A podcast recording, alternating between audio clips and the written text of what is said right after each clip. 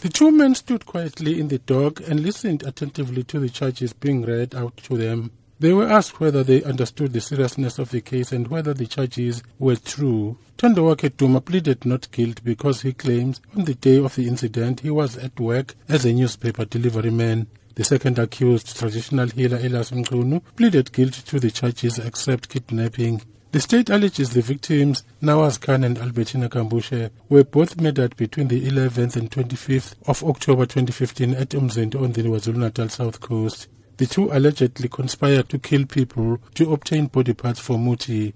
Armed with a knife and a bush knife, they allegedly attacked the two victims in bushy areas of Umzinto, where they robbed them of their belongings, including cell phones, before attacking them with the knives, causing injuries to their necks, heads and arms. Both died at the scene. A few days later, the men allegedly returned to the bodies to sever the heads and remove body parts. Several witnesses are expected to take the stand on the matter as the trial continues. I'm Cyril Mnguni in Pietermaritzburg.